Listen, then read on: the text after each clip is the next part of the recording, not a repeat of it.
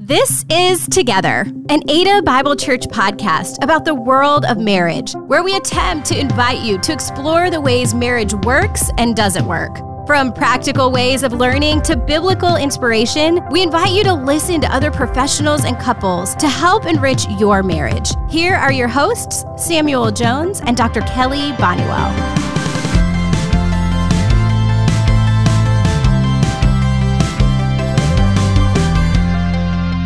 Samuel, it's so good to see your face. Oh. I haven't seen you in a couple weeks because Yeah. you were off jet setting Jet setting. and uh, traveling the world, or at least going to Florida. Yeah.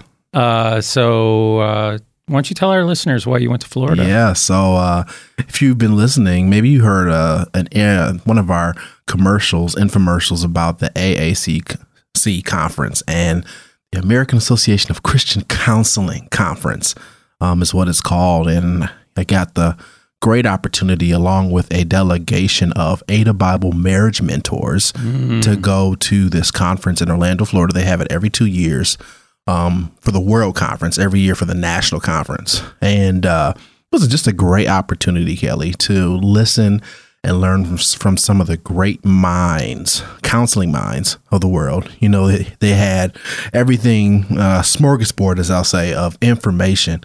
And it was just powerful to hear them talk about everything from sex to emotional security to narcissism to trauma and abuse to several of the topics that we talk about on this podcast, um, but even at more deeper, intimate levels, because some of these people are, you know, not only professionals, but experts in their fields.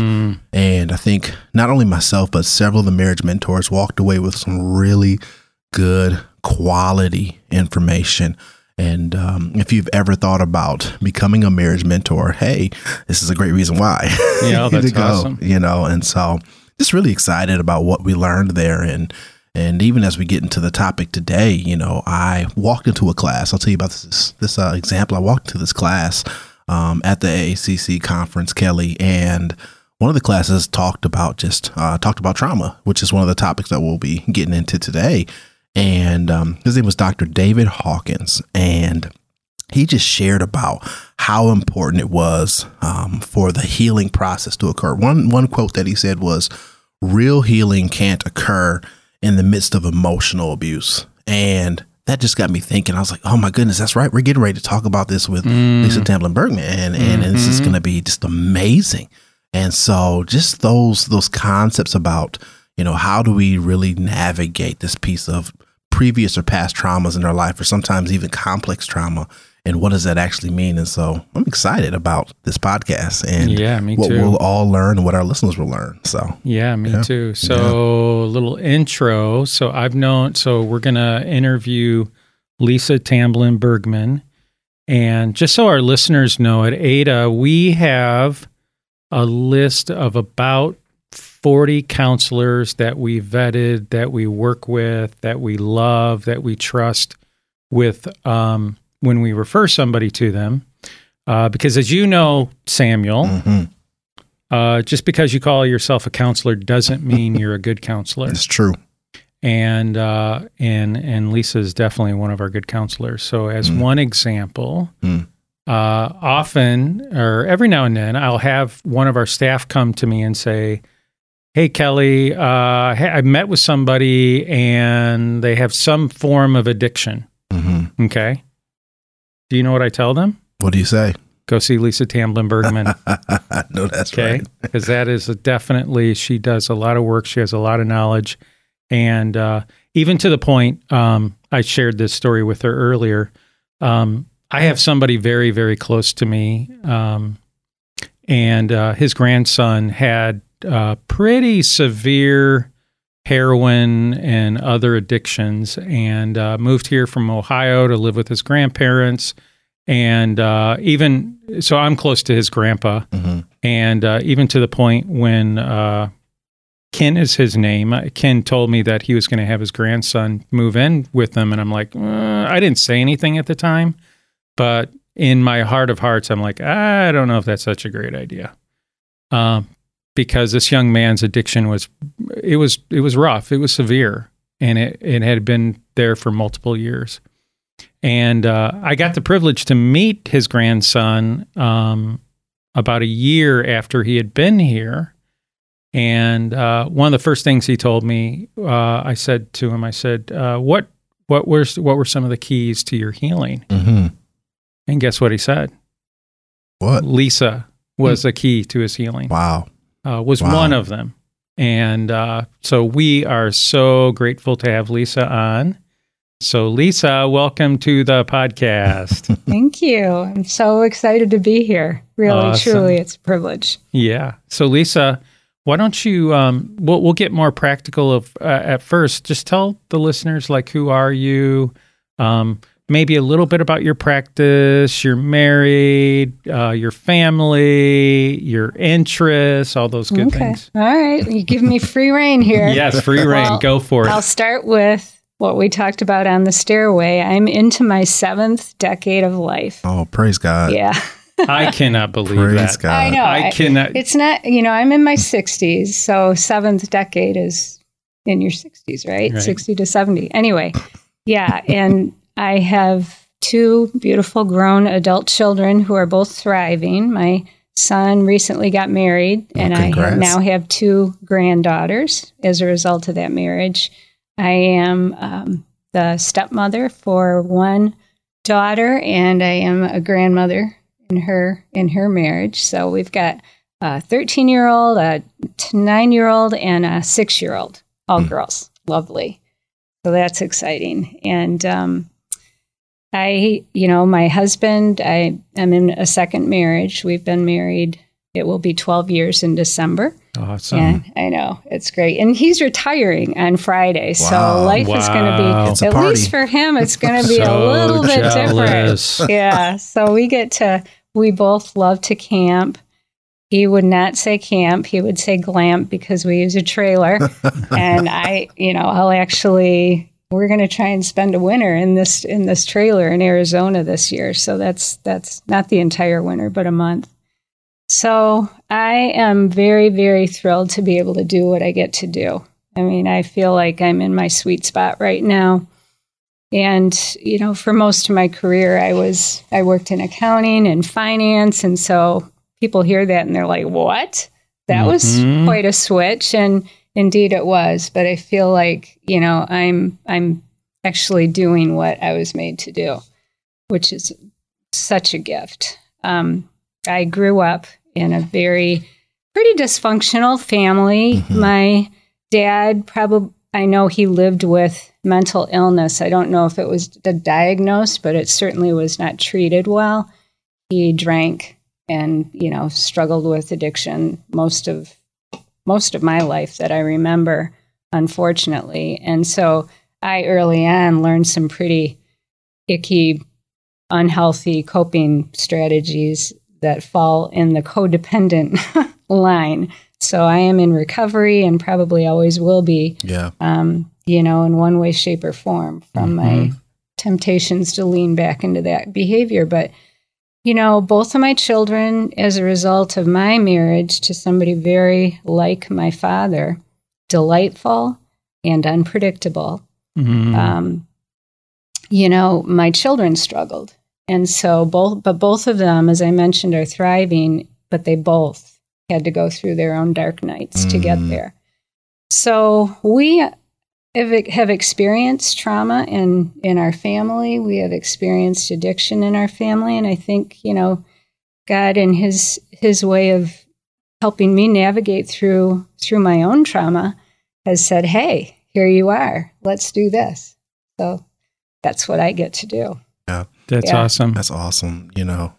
And uh your story is one that maybe some people can resonate with. Um and you know, to know what you've gone through, second marriage, you know, having you said like you said your stepdaughter and your grandchild through that and and not necessarily initially going the counseling or therapeutic route, um, but then journeying into that space through what you've been through and also through God's direction.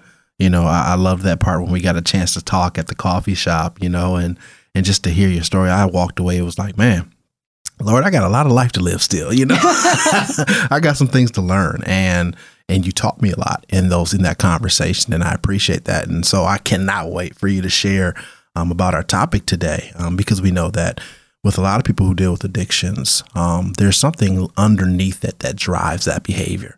And that thing, often in cases that drives those behaviors, sometimes is not only the neurons in your brain, but trauma, which is what we're talking about today. And so, um, if you can, just take a second and for our listeners who have never ever heard the word trauma or maybe even don't even know the things around trauma, how that works, can you talk a little bit about some of those terms that we'll be talking about today with this? Sure, sure.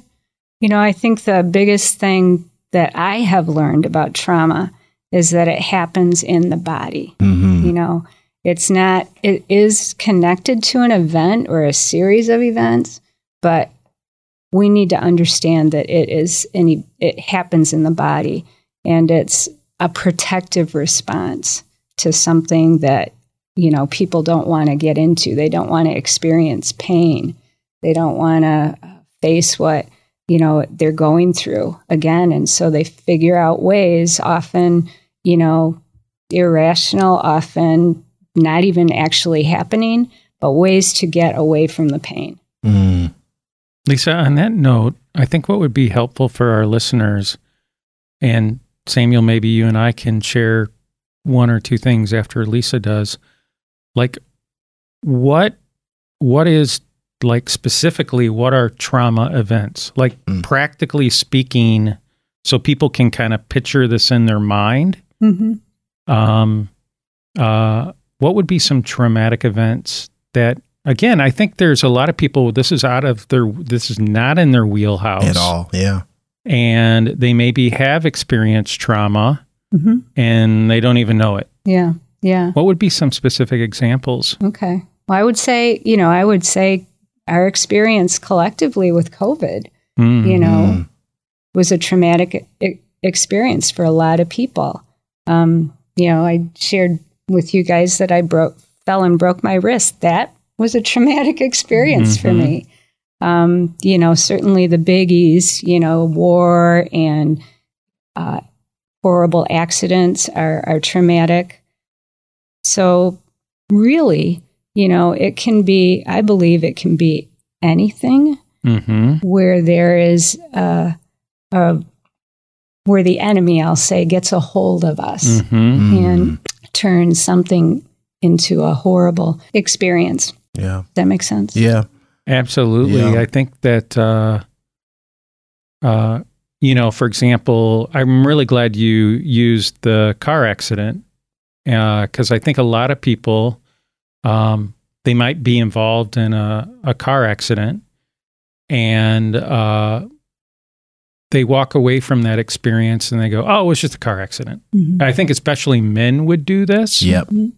um, it was just a car accident, but they don't realize that it can manifest in other ways after that event. So, for example, uh, being very reluctant to being in a car or experiencing anxiety uh, if somebody else is driving. So, yeah, thanks Yeah. for those. Yeah. Absolutely. Yeah, think of another example too, Kelly. Uh, I was talking with someone and they were sharing with me what they didn't really know was a traumatic event, you know, in their brain. They thought they were just responding. So, you know, someone had a, uh, a particular gentleman I was talking to had a daughter who uh, had called him while he was on the road heading in another direction. And she said, Dad, my house is on fire. And in that moment, in his brain, he didn't know what to do. He was like, let me turn. So he turned his car around dead in the middle of traffic, um, stopped what he was doing, and in that moment went to his wife to went to his excuse me his daughter to help her out, um, knowing that the fire department was on their way and all those things. But then what ended up happening after that, you know, long story short, every time he saw his his daughter's number on his phone or when he called, Mhm. it created a factor in his mind that said, Mhm. "Oh my goodness, something's wrong." Mhm. with my daughter. That's even a more simpler example of like what trauma can look Yeah, like. That's It's exactly that, right. That indicator. Mhm. And so, you know, I think one of the things that you really said I, I really loved is that you said something about um, that we have trauma responses. Mhm. Um, can you talk a little bit about what a trauma response is? Yeah. Well, you just described it. Yeah. You know, with your with this man seeing his daughter's phone number come up on his phone and then just immediately going into fight, flight, freeze mode. Mm, You know, that's basically what a trauma response looks like. And it can show up pretty much anywhere. So, you know, with my wrist experience, you know, I fell on the ground and um, my I was in excruciating pain. And my trauma response at that moment was to say all kinds of things I can't say on the podcast. and then, you know, to just to just do everything I could to make myself feel better. And I, if we could if we could look at human beings when they're not at their best, in fact, when they're at their worst, Mhm. and know or wonder what's underlying there, as Mhm. opposed to just saying you're a jerk. Um, I imagine God would be pretty happy with that. Yeah. mm, So you said something, uh, and I want you to unpack it, Lisa. This aspect of a response of trauma is fight, flight, or freeze. Explain that to our listeners. What are those three dynamics, and what do they look like in like real time? Oh, that's a good question. Those are those are survival ways that we survive. So when we're in survival mode, we're either and it depends on our personality, our experience Mhm. as Mhm. humans, what our preferred way of surviving is. We're either going to amp up and fight, we're going to leave, flee, or we're going to cower down and pretend we're not there. mm. Does that help? Oh, that's very That's- helpful. that's so huge. fight, flight, freeze. And there's And- another one now. They Yeah. call it fawning. You Yeah. know, I don't know if you've heard that term, but fawning, where um, someone in their experience now begins to per- regressive, progressively regress Mm, in their executive function of their brain. Mhm. And you're used to responding to something, but now because you're so present in the moment, you begin to just back off little by little. In a sense, it's called it fawning. So that's another one that they've Mm. recently talked about Okay. lately. Yeah. Um, and so in that, I'm wondering like, so that's trauma. That's the executive function of the brain with the fight, flight, freeze, fawning. Triggers is another thing I've heard you mention. What are Mhm. what are triggers? Oh, triggers are they can be anything, but they're uh, experience of you know it could be a sight, a sound, anything that sets us up to have that kind of a response where we feel like we're um, in danger or in an alcoholic or drug addicted person's situation where uh, there's pending relapse. Mm, so it's a psychological response that we, it's automatic. And so in treatment, you know, we want people to really zero in on what what those respect what those triggers are to better understand them so they can navigate through them. mm, So now Samuel used the story of the guy with the phone. mhm. Mhm. That was a trigger, right? Yes. When he saw his daughter calling, that's a trigger. What are some with some of the clients that you've worked with? What are some maybe some other triggers that you've seen that you've had to like work on with clients? Yeah, that's well, the one thing that comes to mind that I often hear in addiction is just the, you know, the they might smell bleach if they're a Mm. heroin addict, or they Mm. might have a be on a street corner where they used to pick up their drugs, or they might even just hear something. Somebody with PTSD might hear a tone of voice. So it can be very, very quick and automatic, and uh, and off to the races their bodies go. Yeah. And maybe even someone in relapse. Um, I know you mentioned this uh, when we talked. Uh, you talked about when someone was struggling with addiction. Um, you know, what kind of triggers for relapse might someone experience? Say that for relapse, or Yeah. If they were in relapse of, you know, some type of addiction, okay, what were some of those uh, triggers that they may incur? okay. So they're you're saying that they're already reusing again. Correct. Okay. Yeah. Okay. Hmm. So they're already using again, hmm and they're being triggered in their use. gosh, I get, I don't know how that would be different. Gotcha. You know? Oh, yeah. So it sounds like it could be the same. Yeah. So, you know, I think I remember you mentioning um, something about like stress. Um, oh yeah. yeah. Oh yeah. You know, anything, because anything can feel intolerable. Uh huh. So stress in a relationship, stress in, you know, the life that they're living, work, whatever it might be. I mean, and that's, and that works for both, uh, for both trauma and, and addiction. So really that's where they're, you know, they, they bleed into each other is that feeling of, of life being intolerable. So stress is number one for both of them. Gotcha. If that makes sense. Yeah, that makes Mhm. sense. Totally. hmm So, uh, Lisa, obviously, together is uh, our focus is on marriage, and trauma definitely impacts every marriage on some level. Mhm. Um, and uh, you have some really interesting stories that I think can pull this out for listeners to see how this maybe could be acting in their relationship and they don't even know it. Mhm. And uh, in one of the stories that um, I saw that you shared, uh, it was about a husband and a wife. And can you share that story? Yeah, sure. Yeah, this this comes to mind when I think about about trauma and how how often we misunderstand what's really going on. So I was take, taking care or, or being with a husband and wife as they were navigating whether or not to remain in their marriage. Um, the struggle was addiction. Mm. That was clearly the presenting problem. The wife was really struggling with uh, her in her recovery and had relapsed a number of times. So they were coming in and they they frequently fought in in our sessions together, and you know it felt like they weren't going anywhere.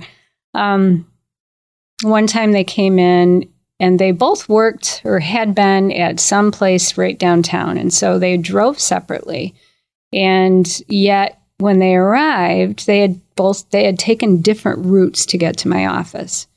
And the husband was just beside himself because she had taken a different route than he had. And he couldn't figure it out. It made no sense. And she couldn't figure out why in the world would he make such a big deal out of the route I took when we got here at the same time and we, you know, reached the goal of making our counseling session together.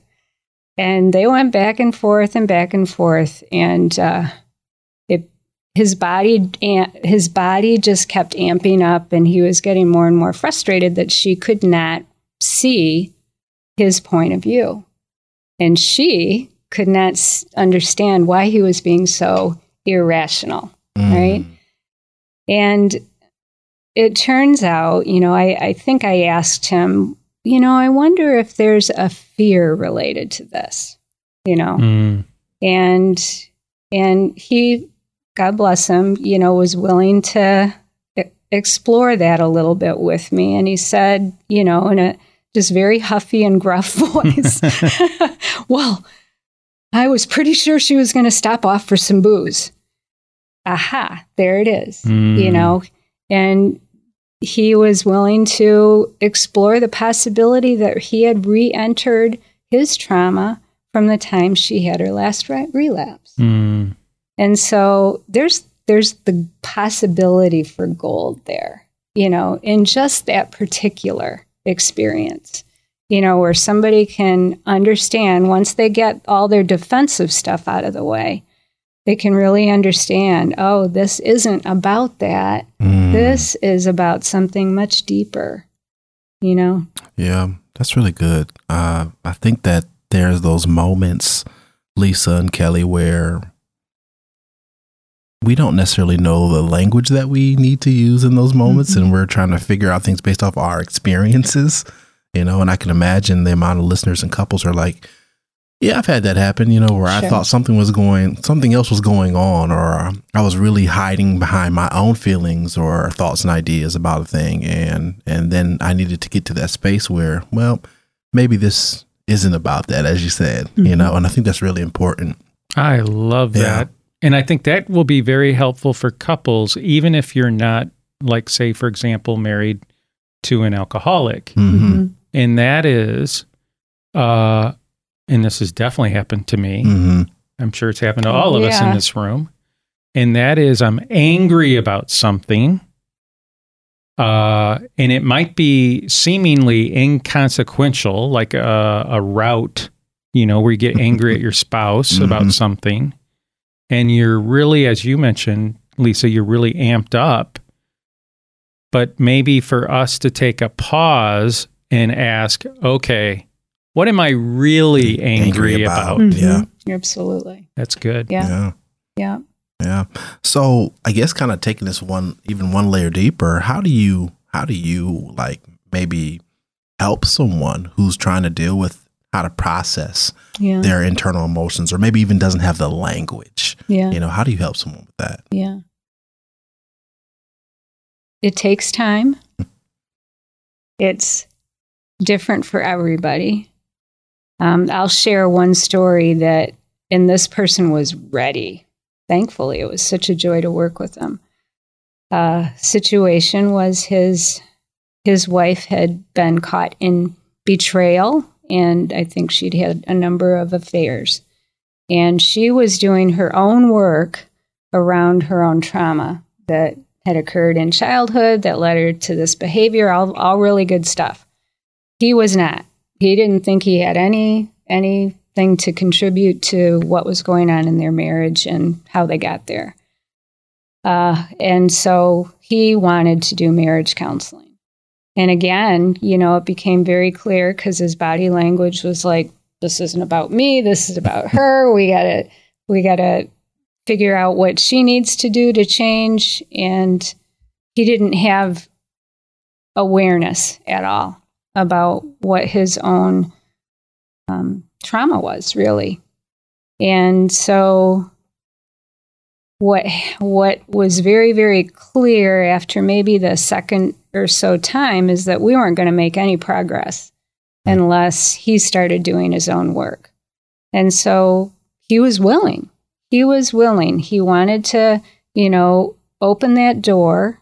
And I was surprised because he, his body language at our sessions communicated n- nothing about his willingness to do it. But something had happened.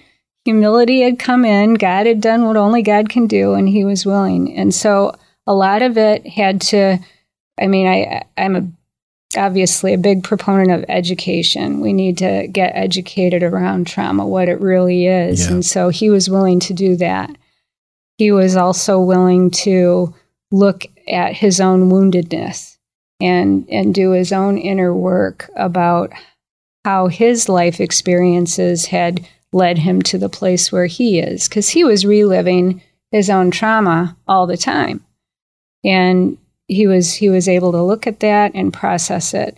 A big part, I believe, of trauma work is uh, is getting away from our cognitive thinking and allowing God to heal our bodies because that's as we talked about earlier. That's where trauma sits, and so um, he was he was willing, and not everybody is willing to do engage meditation you know, allow himself to slow down, allow himself to really ground and, you know, let go of all the the logic, the rational thinking, the um A A plus B equals C or whatever. Mm. Does that does that help? Yeah, what did that look? I really like what you said, but uh, unpack that a little bit. What you just said about how he got from point A to point B of dealing with, as you said, getting out of cognition and more into his spirit, soul, heart, feelings, Yeah. etc. Yeah. Like, what did that practically look like? You think? practically for me what what often works if somebody's willing is to do some some guided meditation you know? So uh, a lot of people especially i will say especially men Mhm. have struggle getting hmm out of their cognitive belief that yeah i know god loves me. Let's get on with it you know? And and this person was willing to okay i know god loves me but show me god how you love me in my Mm. being in my Mm, body in my heart And so, guided meditation, meditation of any kind, slowing down prayer, there's so many cool practices that people can get uh, that can can use that are meaningful to them that help them get connected with God's love for them. Yeah, that's and and that's that's a key. That is such a key. And so, you know, when we're in that place, then God doesn't seem far away. Jesus is right there with us, and He can help us unpack, you know, our trauma, our memories, you know, things that we believe from childhood that turned into wounds that mm-hmm. God wants to heal. Mm-hmm. And so, does that help? Oh, that's great. yeah. I, in fact, I have uh, two examples. Uh, of first, you mentioned a wound from a childhood. Mm-hmm. And uh, uh, and what I'm about to share doesn't happen to everybody, but it happened to this young woman. Mm. There was this young woman. She had had an eating disorder uh, all the way up until her 30s. Had been to countless counselors. Okay, uh, had not made any progress. Was really impacting her physical health uh, to where she had to admit herself a couple times to a hospital and um, she uh, she was working with a counselor who had a uh, a technique, and in this technique, what he had her do is he had her kind of meditate on maybe some of the lies that she had spoken to herself. Um, and a really cool experience. She found the core lie. And the lie was and again, this doesn't happen to everybody, but it happened to her. And this was her life experience. She was in middle school, seventh grade, I think, and she's walking with a friend around the block in their neighborhood. And her friend grabs her wrist, okay, and puts her fingers around it. And her fingers, her friend's fingers can't get all the way around her wrist. And the friend says to her, uh, we'll call her Camille. Camille, you're fat. And Camille looks at her friend and says, What do you mean I'm fat? And her friend, stupid middle school thing, right? Really stupid. It probably happens a lot more than we we know. Uh, and her friend, and so she goes back to her friend and she says, "What do you mean by that?" And this friend put her fingers around her wrist and her fingers touched. And uh, and her friend said, "See, my fingers can touch. I'm skinny, but you're fat." And at that moment in time, by going through this process, um, she realized at that point, as a seventh grade girl, she said, "I'm never going to be fat." Mm-hmm. It's powerful. Amazing. Yeah, it's and powerful. that's exactly how it happens. Yeah. Yeah. Yeah. Lisa and Kelly, I like how you talked about this term um, guide guided meditation, and and sometimes I think it's really important for our listeners. Our listeners might be like, "Oh my goodness, they're talking about meditation." Let's let's hold on, wait a second. And I think that I want to just dispel a myth about what meditation is and what it isn't, because I think that's going to be really important for mm-hmm. our listeners. Mm-hmm. And and let me first give you some scripture about it. Um, Joshua one and eight talks about it's in the context of Joshua and Moses. And in this context, they use this this passage. It says, "Keep this book of the law always on your lips. Meditate on it day and night, so that you may be careful to do everything written in it. Then you will be prosperous and successful."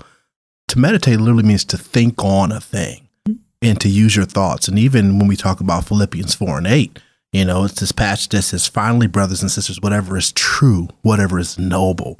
whatever is right, whatever is pure, whatever is lovely, whatever is admirable, if anything is excellent or praiseworthy, think about, think on, meditate on such things. So when we're talking about meditation, we're talking about, yeah, it's an opportunity for you to think on gradually, slowly, the things that can be helpful for your brain to slow down. Mm-hmm.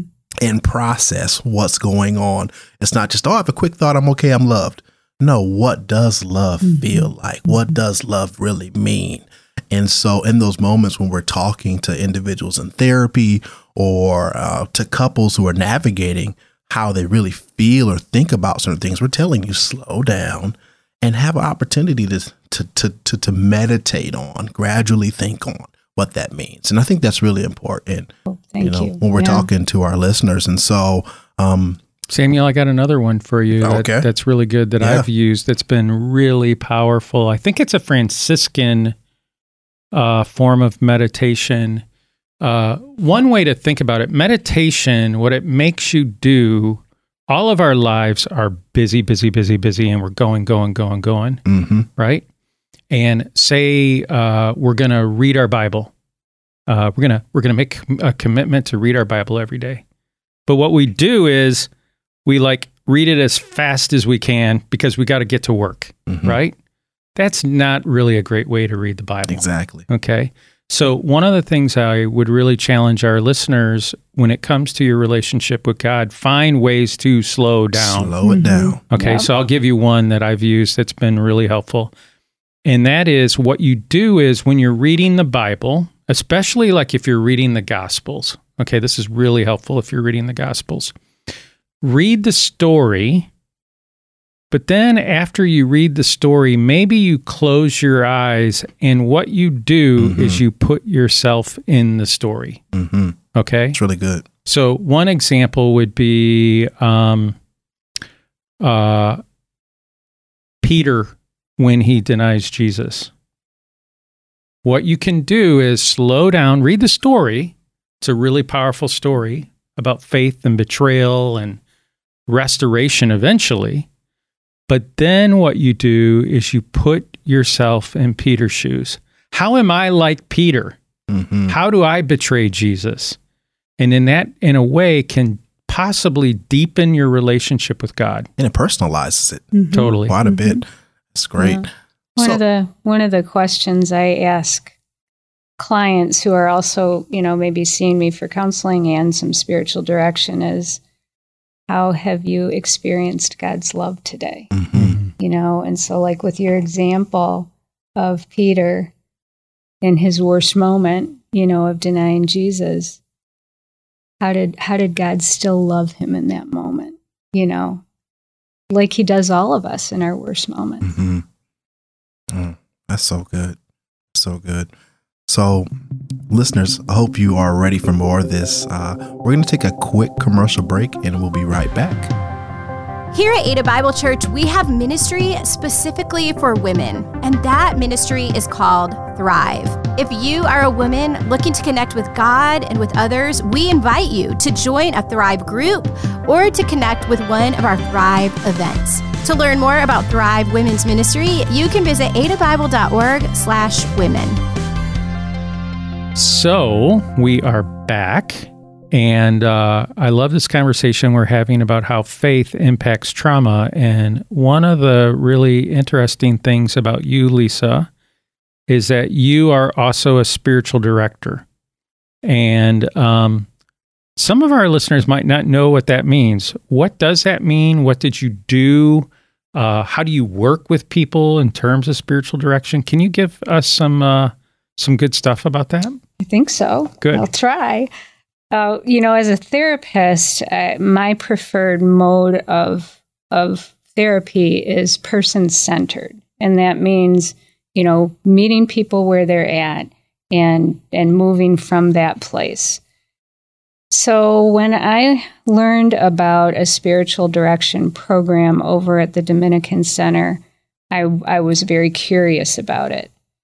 I didn't really know what spiritual direction meant, and I'm not sure I do yet. Mm. But what I do know is that it's an opportunity, it's an invitation to be with a spiritual companion, a person who loves God, who longs for to accompany you into a deeper relationship with God.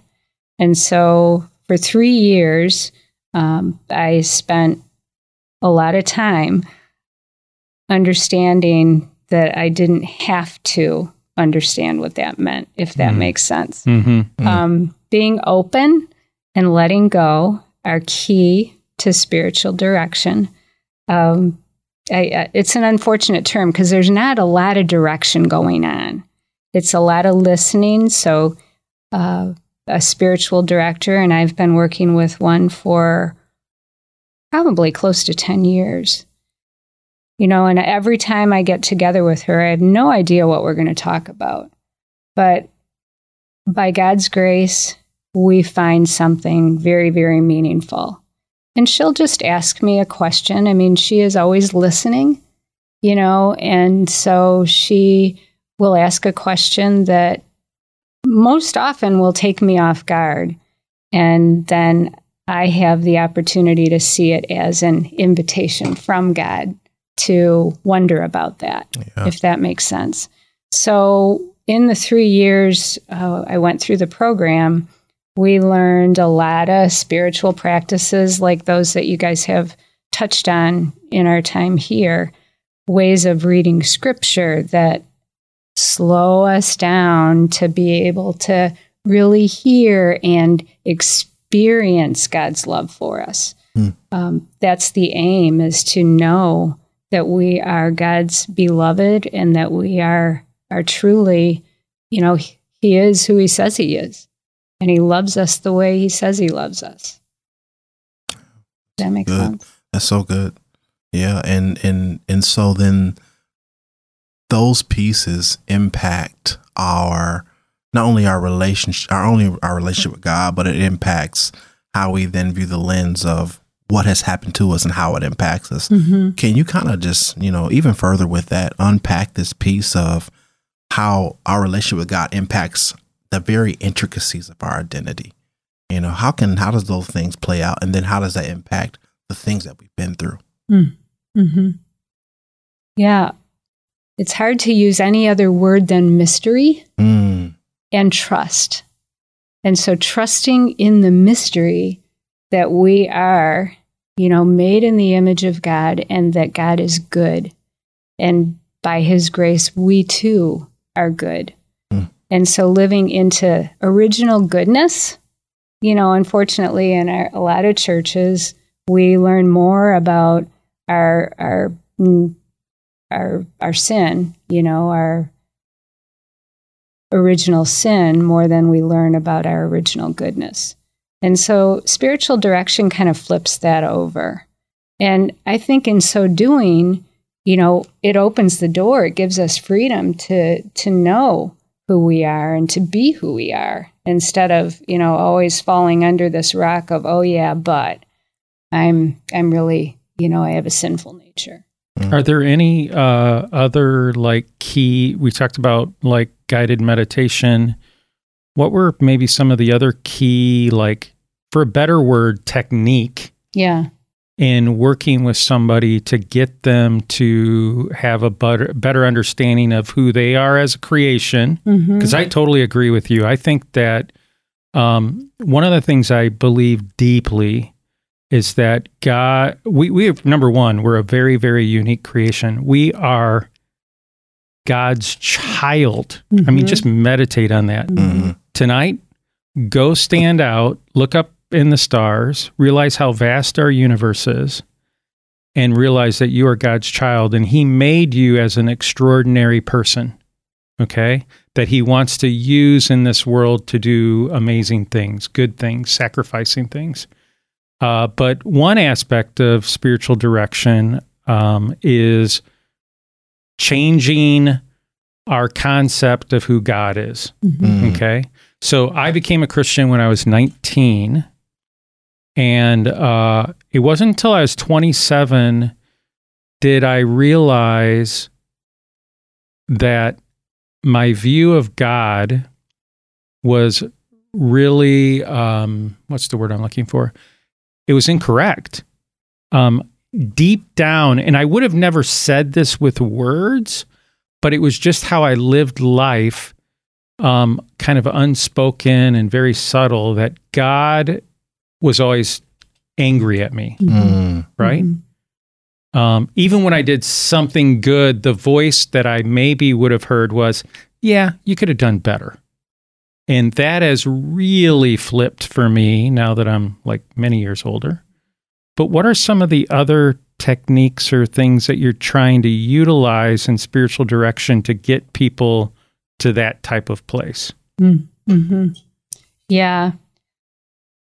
You you hit a big one on the head by just inviting us to go look up in the vastness of the skies, be out in creation.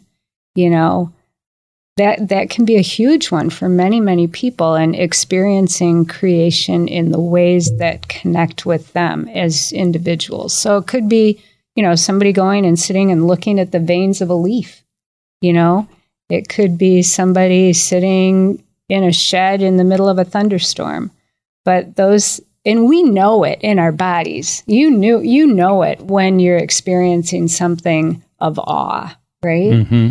And and God surprises us with such ordinary things over the course of our daily lives if we're willing to slow down. Mm-hmm. So anything that will allow a person to slow down some hmm is very impactful. Mm-hmm. And they know it when they've done it, Yeah. you know. So so those kinds of things, being out in nature, um, there's a there's a practice called Lectio Divina, Mm-hmm. and maybe you've heard of that, but that too is, you know, a sacred reading of God's word. Mhm. And and you know, it's one of the things that we practiced every time we got together in our spiritual direction was we would there would be a piece of scripture or another um, a passage from a poem or something that was totally about God, and we would listen for a word or a phrase that connected with our hearts. Mm. And you know when that happens when Mhm. you're when you're open, Mm-hmm. when you're open to listening. And that that is so powerful. And once people connect with that, it becomes something that they long for. I've got a I've got a directee who goes to the river all the time. I mean, in her imagination, you know, that's where God meets her Mm. is at the river. And so if anything over the course of the day trouble trouble bubbles up in her or something, she she knows no matter where she is or what she's doing, she can stop and reconnect with God at the river. That's so, cool. You know what that makes me think of? All those different times where the scripture says Jesus went up to a mountain and prayed, right? Yes, absolutely. That's where he was reconnecting. Yep. So, Lisa, let's go back to our all of this talk about the importance of God in our life and bringing healing and all that uh, amazing stuff. Let's go back a little bit as we kind of close out our podcast and just talk about. Uh, there's three topics that I want us to um, talk about a, a little bit in depth, and that are wounds, feeling safe, and then you brought something up at the beginning, uh, a word that I think our listeners probably have heard before, but I don't know if some of them might not know what it means, and that is codependency. Mm, okay. Okay. So let's start with uh, codependency. Okay. What does that mean? What does it look like in real time? okay. Uh, maybe even share an anecdote from your own life, et cetera, et cetera. Well, I'll start there because it's it's always where I start because it's right there. Um, I was I was very much I became very much aware of my hitting the definition of codependence when I was married to my ex husband. And everything, all of my energy went into making him okay.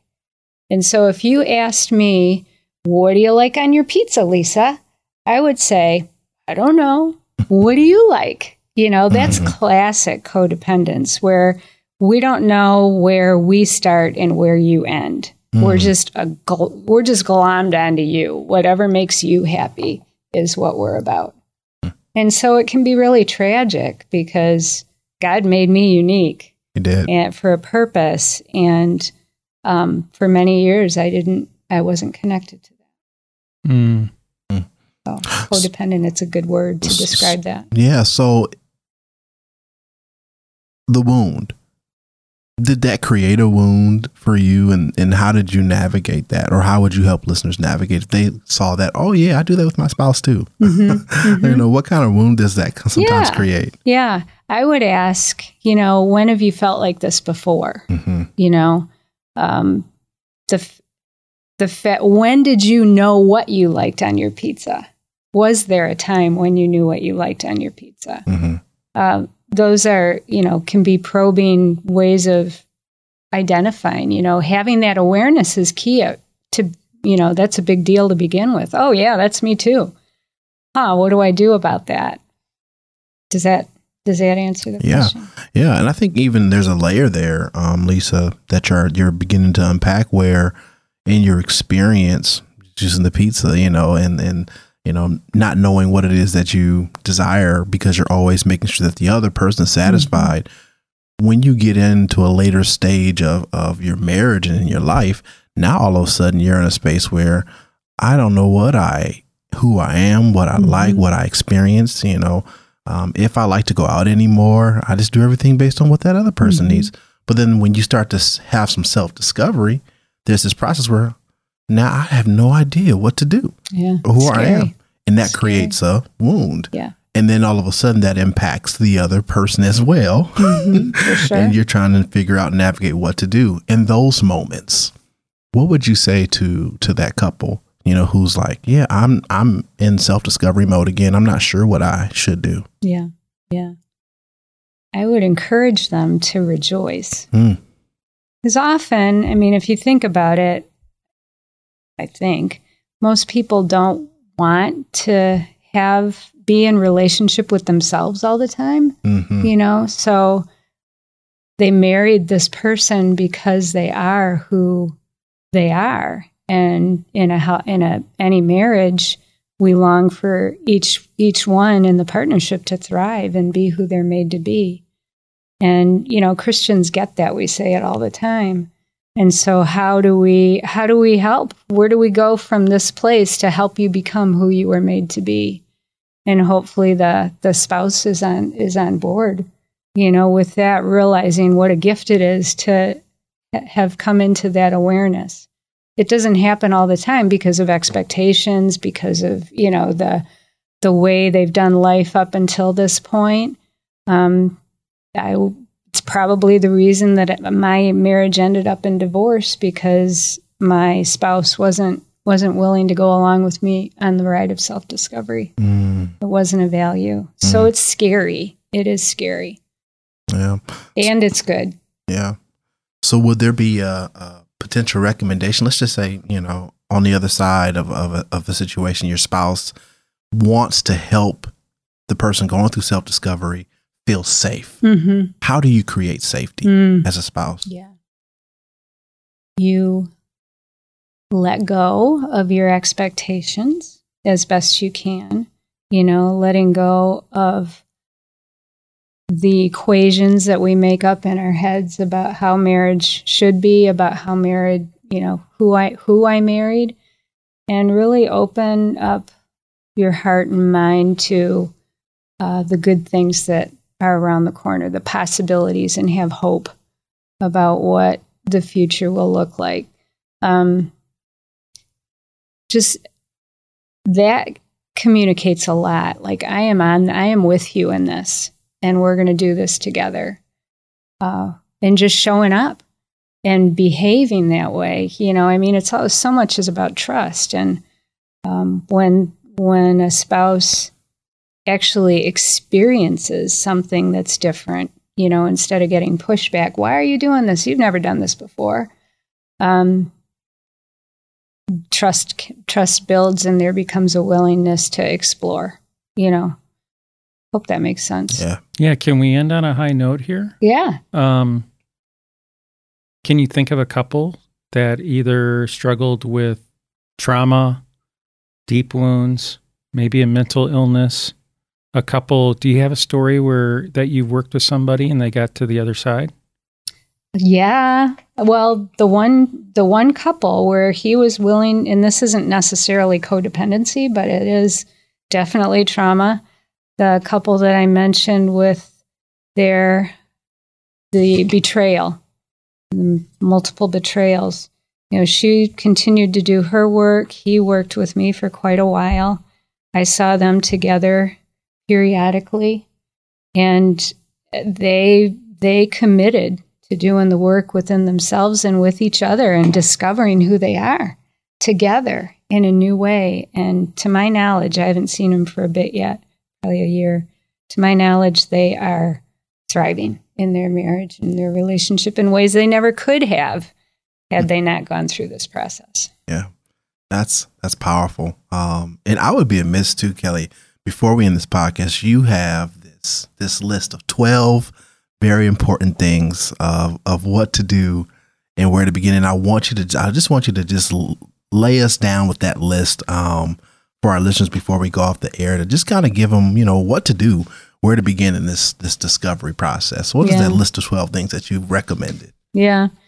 Um, first of all, you know, I, I highly recommend talking to either a professional or somebody who gets what you're going through. You know, if you're noticing behavior in your in your spouse or in yourself that's unsettling, get help. Um, if if it is something you're wondering about trauma, or if your partner or yourself has discovered a trauma, I had one client who very very quickly had one of those moments where God's like, "Yeah, we're going to heal this now," and it was a past sexual trauma. Mm. You know, like just landed that in her lap. I'm like, what do what do we do with that? So get education about about trauma. You know explore we talked about this before explore expectations and disappointments fears all that stuff within within the marriage and just being open with yourself. I i encourage people to lament you know because even with addiction i was reading this you know we so often as counselors don't want to glorify the addiction but there's there's sadness in letting go of a drug or sadness of letting mm. go of any way of life is even if it's dysfunctional. So allowing allowing yourself to lament and letting god into that lament is key. I am a huge fan of support groups. So um, because the people are that go when you first go to a support group if you've been struggling you're with people who totally get it. And all of a sudden you realize how alone you have felt and in that support group, you realize I am not alone. That is so powerful. Um, I, always, I always encourage people to develop self care and spiritual practices. Practicing letting God into every part of your day. You know, whether you're pumping pumping gas or you know buying gum, whatever. There's something about just being that open channel that we've talked about and and allowing God to love you slowing down, mindfulness. Spiritual prayer. I like to encourage couples who are um, longing for deeper relationship with each other and with God to do some spiritual practices together. So, and there are lots of ways to do that in prayer, um, of course, and you know, reading scripture together, doing that Lectio Divina together might be something that would be helpful and just just so we know we get used to my gosh i never knew that about you you know because we're got we get so complacent and lazy in our relationships. And god's like do you know how awesome that person is that you're married to? Mm, yeah. So and it can just it can be fun um, and also painful because god is always in the business of healing. And the p word practice practice practice you know, God is because He's always healing. We need to be mindful and always practicing the the new um, things that God is teaching us. And just remember, it's never too late to repair a relationship, mm. even if it's one sided. You know, um, in my marriage to my first husband, I have done the work of of repairing yeah. my relationship, even though it's one sided, and forgiveness. I love this quote by Richard Rohr that says, The flow of grace is the ability to forgive reality for being what it is and not what we want it to be. Wow. Lisa. Incredible. This is so good. Thank you so much for being on our podcast. And this has been a great conversation. I hope uh, you listeners have enjoyed it and learned a thing or two. So thank you for being with us today. Oh, thank Thanks, you. Lisa. yeah, my pleasure. Thanks for listening to Together. We hope that you've learned a thing or two. If you find the podcast helpful, please go to Apple Podcasts, Spotify, or whatever your listening platform is and give us a five star rating. If you'd like more information on Ada Bible Church and its ministries, or someone to pray or dialogue with about your marriage, go online and check out our website at adabible.org.